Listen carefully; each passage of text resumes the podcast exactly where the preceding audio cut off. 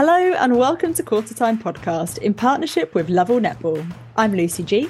And I'm Lucy P. And we're here to bring you all the netball goodness you never knew you needed.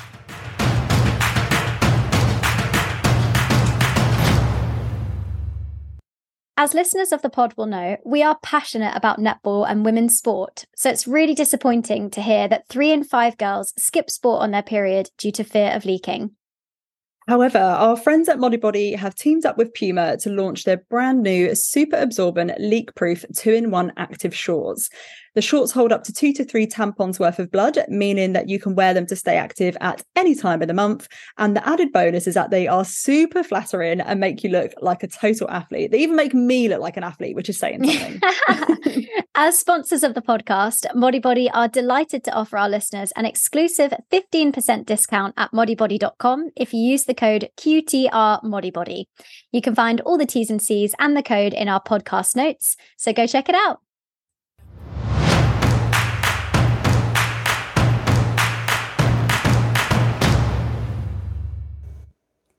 Hello, everyone, and thank you for tuning in to episode four of our Netball World Cup coverage. And today's episode is a recap of days three, four, and five.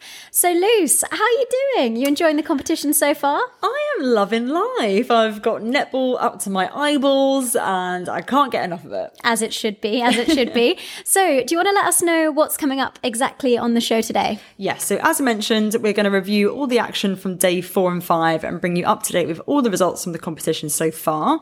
We're then going to reveal our quarter time trio. So that's the shooter, midcourter, and defender who we've been impressed with over the last few days.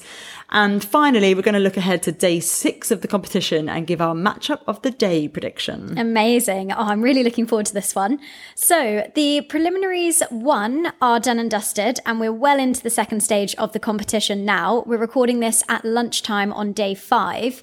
If you've missed any of the action from days one to three, we covered everything you need to know in our live podcast. So, you can listen back to that on Twitter now. Just head to at quarter time pod. So, Luce, do you want to run us through all the pools for this stage of the competition and where we're at with all the teams? Oh, I thought you'd never ask, Luce. I'd love to.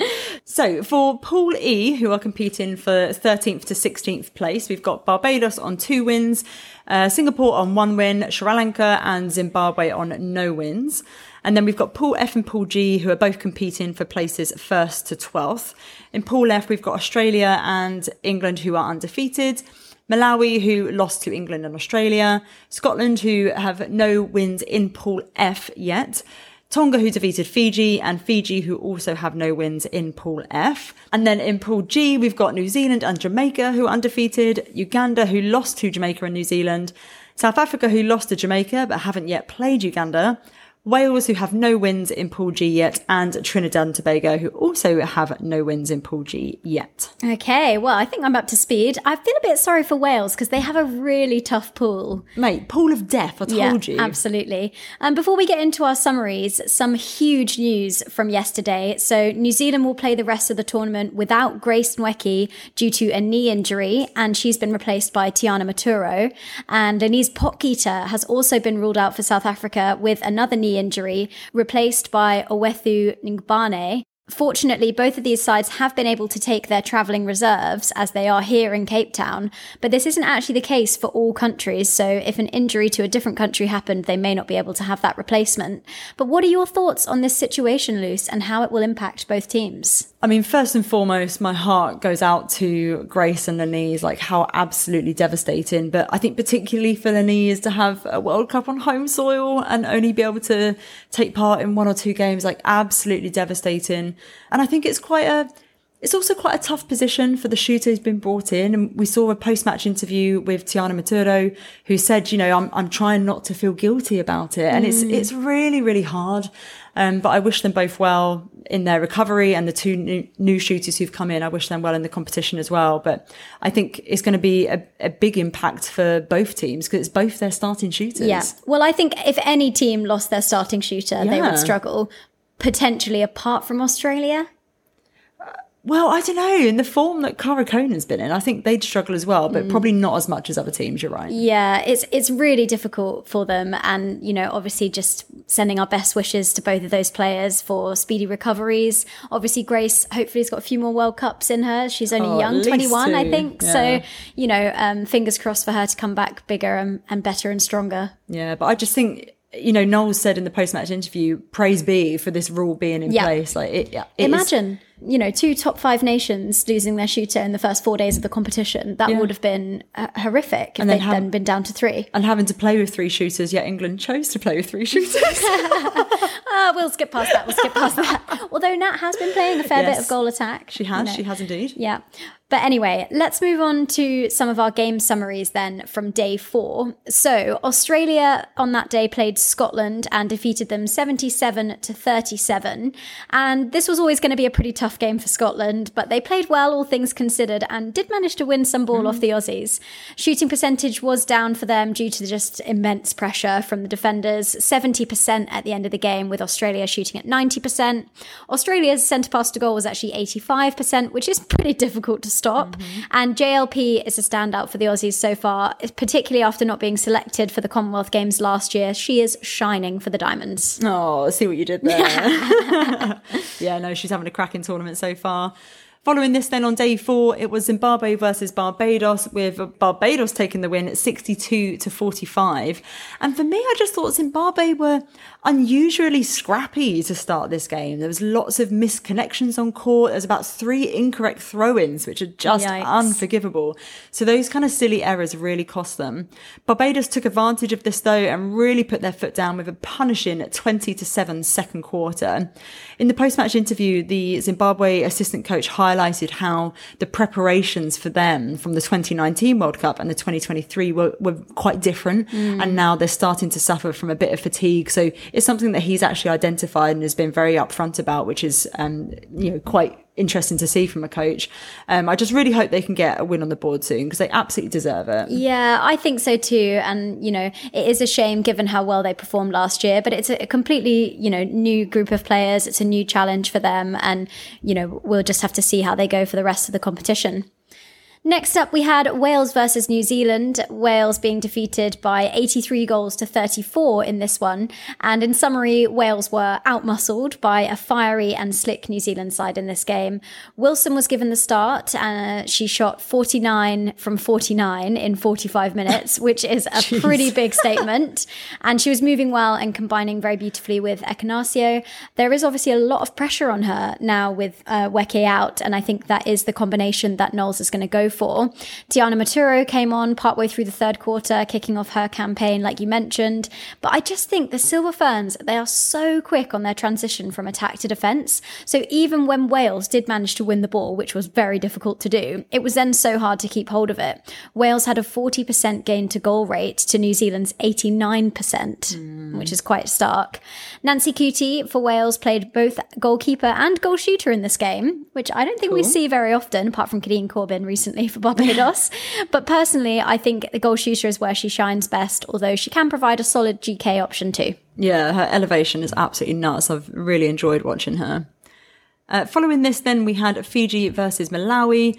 And Malawi took the win at 62 to 48. But Fiji started so strong. They went up by like two or three goals, but Malawi just said, not today, and then steamrolled their way through the rest of the quarter to have a 10 goal lead going into quarter two. Wow.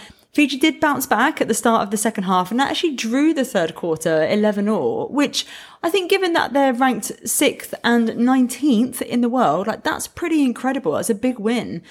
Um, it was also a brilliant day at the post for both sides with an overall shooting percentage of 92% for both teams. Wowza. Go shooters. Next up, we then had Jamaica versus Uganda, and Jamaica took the win 61 to 49.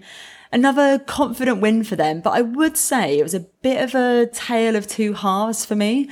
The first half was incredibly dominant, tenacious, relentless, but in the second half, when the changes rang in, the attacking connections just completely broke down for Jamaica, and Uganda were able to turn over so much more ball.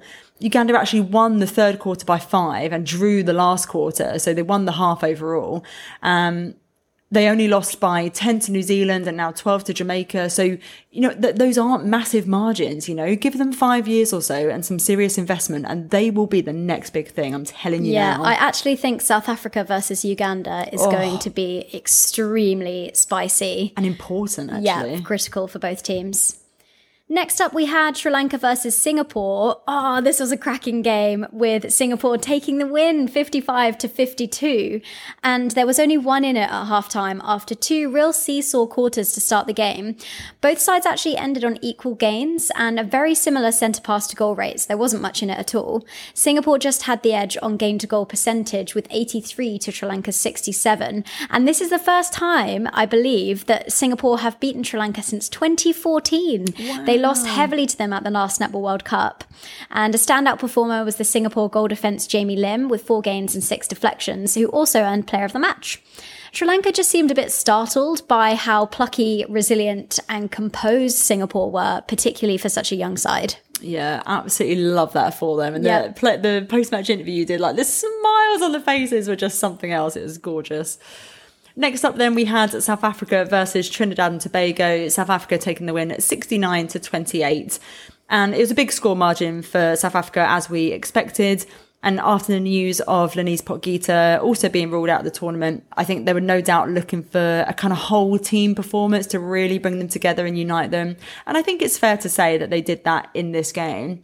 We also saw the blooding of their replacement shooter, Owethu Ngubane, although something I can't understand the logic behind is only giving her seven minutes in the game when they were up by like 40 goals. Yeah. I would have brought her on for at least a whole quarter. So Yeah. slightly puzzled by the Plum's decision making there. As if I'm sat here criticising the Plum, like what is Who life? are you?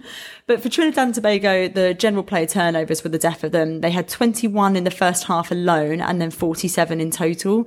They really struggled to bring the ball through court in attack, which was evidenced by their centre pass to goal rate, which was just 38%. Ooh, yikes. Yeah. Next up, then, the final game on day four was Tonga versus England, with England taking a 72 to 46 win. And a 26 goal win for England is probably a true reflection of the experience levels of these two sides. And England had m- m- many more gains, 24 actually, in this game. Liv shot 100% when she came on in the second half. And I personally thought the matchup between Gerard and Cardwell was worth the price of entry. Uh, Fran and Imo also stood up. And I really felt that England were able to exploit some indecision on the side of Tonga. Uh, Hulita Veve wasn't afraid to muscle up against Imo and Jade. And I actually noticed in this game how good her change of pace is. We often talk a lot about change of direction, but I think change of pace is such an underused skill and it can be really lethal. And England had uh, just seven general play turnovers in this game, according to the stat sheet. So that's a big improvement. Yeah, there's so much, so many talking points to come out of this game. I think Imo was a um, bit of a revelation for me in this game. I've really enjoyed how she's come on. Yeah, I think her and centre is the way forward. Yeah, I think it is. And then Jade, if you need someone to Yeah. steady the ship or fresh legs. So, first up on day five, then we had Barbados versus Singapore. 55 Barbados, 50 Singapore. Another cracking game with both sides coming off confidence boosting wins on day four. Each team won two quarters, and Kadeen Corbin shot 41 from 43 at 95%, which is super impressive. And it really feels like Barbados have found a settled lineup and they're just getting into their groove now. They've got Kadeen Corbin back at goal shooter, which I know you're a fan of, Luce. Yes, thank you very much. And despite having 19 general play turnovers to Singapore's nine, Barbados just dug deep to win the final quarter by five, and it's actually the first time they've won a final quarter so far in the competition. From a Singapore perspective, I've been really impressed by them. I think their matchup against Zimbabwe is going to be very spicy. Yeah, I mean, potential game of the day there because Yeah. Mm-hmm. Zimbabwe are going to be gunning for their win. So, yeah, let's see. And then finally, it was Australia versus Malawi. Australia taking the win at 70 to 46. And what a game! Like, we were losing our minds in the arena. I have to say, since Malawi have been playing Kumwenda at goal attack, I think they've made a noticeable improvement. But that being said, in this game in particular, there were definitely times that her lack of goal attack experience showed, as she was often caught either standing still or just just generally not having a high enough work Not rate. like option. that that entry into the circle was so important for a goal attack, and I think that's where she was suffering a little bit. But you have to give Malawi credit for this game. They caused Australia to lose their first quarter of the tournament in the second quarter, which they took uh, fifteen to twelve. But it was Australia's superior fitness that kind of saw them through in the end, and they did dominate in the second half, which Yeah. I think is to be expected. You know, Yeah, agreed. And I mean that yeah, that second half was a bit of a steamroller. It's a shame it wasn't a bit closer, but I think Malawi can take a lot of confidence from that game. for sure, for sure. Coming up next, we'll reveal our quarter time trio and look ahead to our matchup of the day from day six.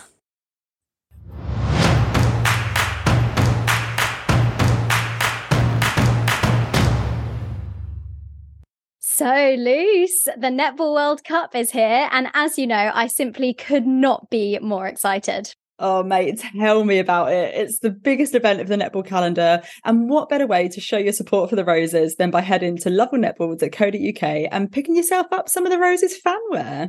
Oh, of course. And I actually have this. Okay, this is a bit embarrassing, but I have this weird superstition that when I watch England play, I have to be wearing some kind of kit, like a top or a hoodie or something. Otherwise, I convince myself that if they don't win, it was all my fault. Oh my God, that is literally insane.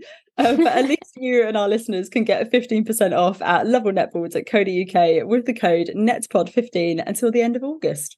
Amazing. Happy shopping, guys.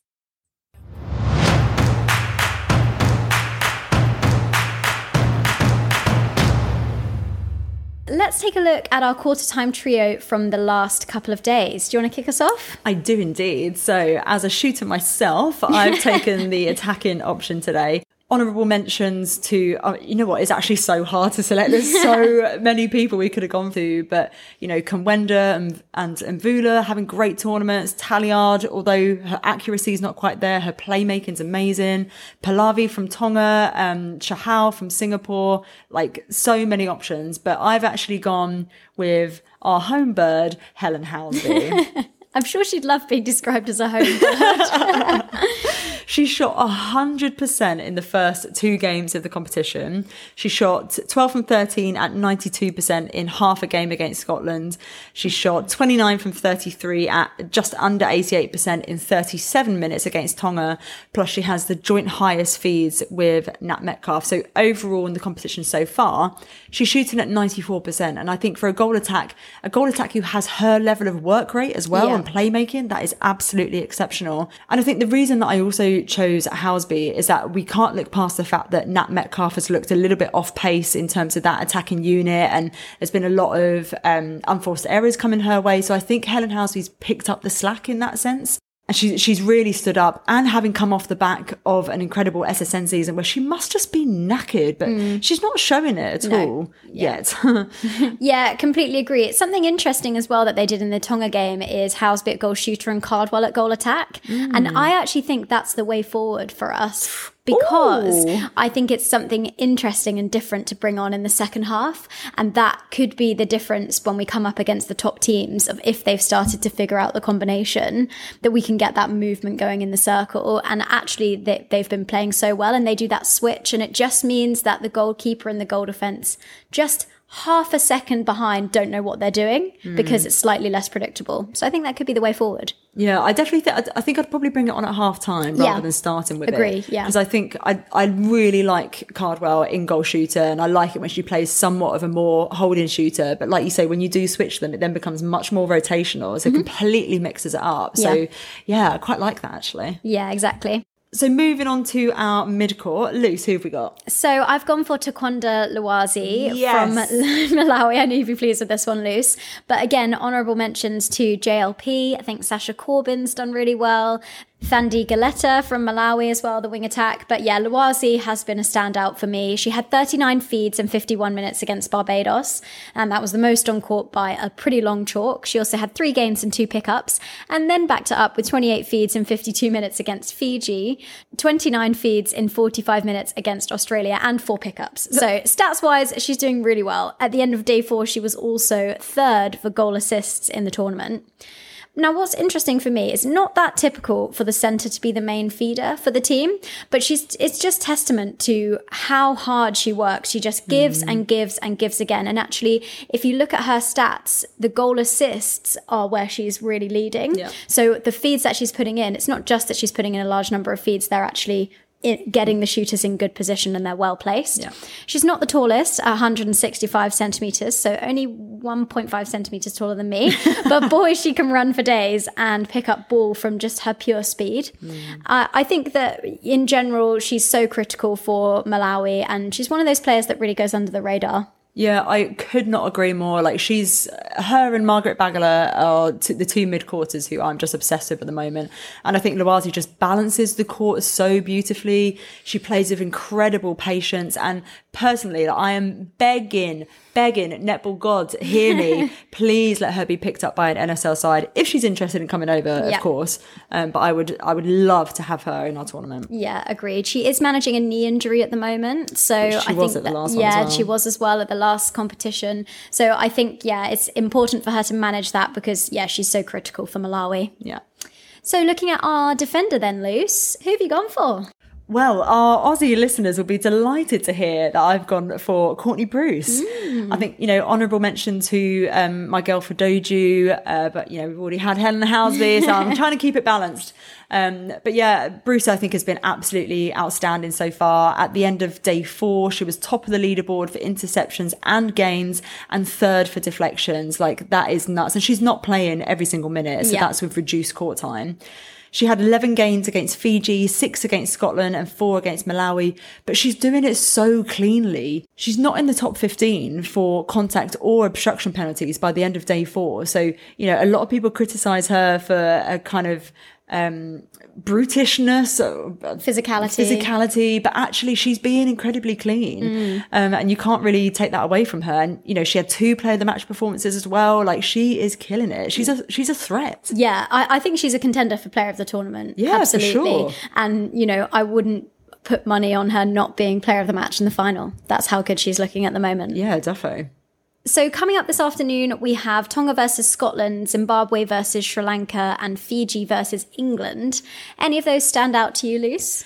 Yeah, I mean, it's kind of hard to pick one actually. I think Tonga versus Scotland, I, I can't really call it. I think Tonga might have the edge, but I think that could be a really spicy battle. But also Zimbabwe and uh, Sri Lanka. I really want Zimbabwe to get a win. I just love them so much. Um, so yeah, those are the two that I've got my eye on. Fiji and England, of course, I think will be entertaining, but England should take it comfortably. And interesting, you mentioned that game, Luce, because the Fiji goal attack went down with an injury yesterday. Una Raluni, who we were raving about in the last episode. So, yeah, Yeah. fingers crossed for her. I hope she's okay. But looking then at our matchup of the day, which one have we gone for, Luce? So we could not look past South Africa versus New Zealand. And the reason that we've chose this is because it is a crunch match. Essentially, if South Africa don't win this, then they most likely won't advance to the semi. So it's a do or die moment in a home World Cup. Uh, so that is primarily why it's our matchup. Yeah, I mean, on form, you'd have to give it to New Zealand, really. But I mean, you you can't uh, you can't underestimate South Africa. They have been known to pull pull it out of the bag at the last minute, and yeah, Noel's actually mentioned how they've got to come up against the not only South Africa and Coach Plum, but the South African fans as well tomorrow. So yeah, really interesting and important game. Yeah, and I think, you know, there's a few people for South Africa who I think have really stood up. I think Bongiwe Msomi, she's really kind of living like in the vibe of the home World hmm. Cup and the African, the South African crowd. And it, it's just incredible. I think Pumza Maweni as well is kind of, I actually think she's kind of carried the load a bit in defence. Yeah. I've been slightly underwhelmed with Carla Pretorius at times. Interesting. I think uh, it might be an unpopular level opinion Yeah. there, but I, I think Maweni has been the kind of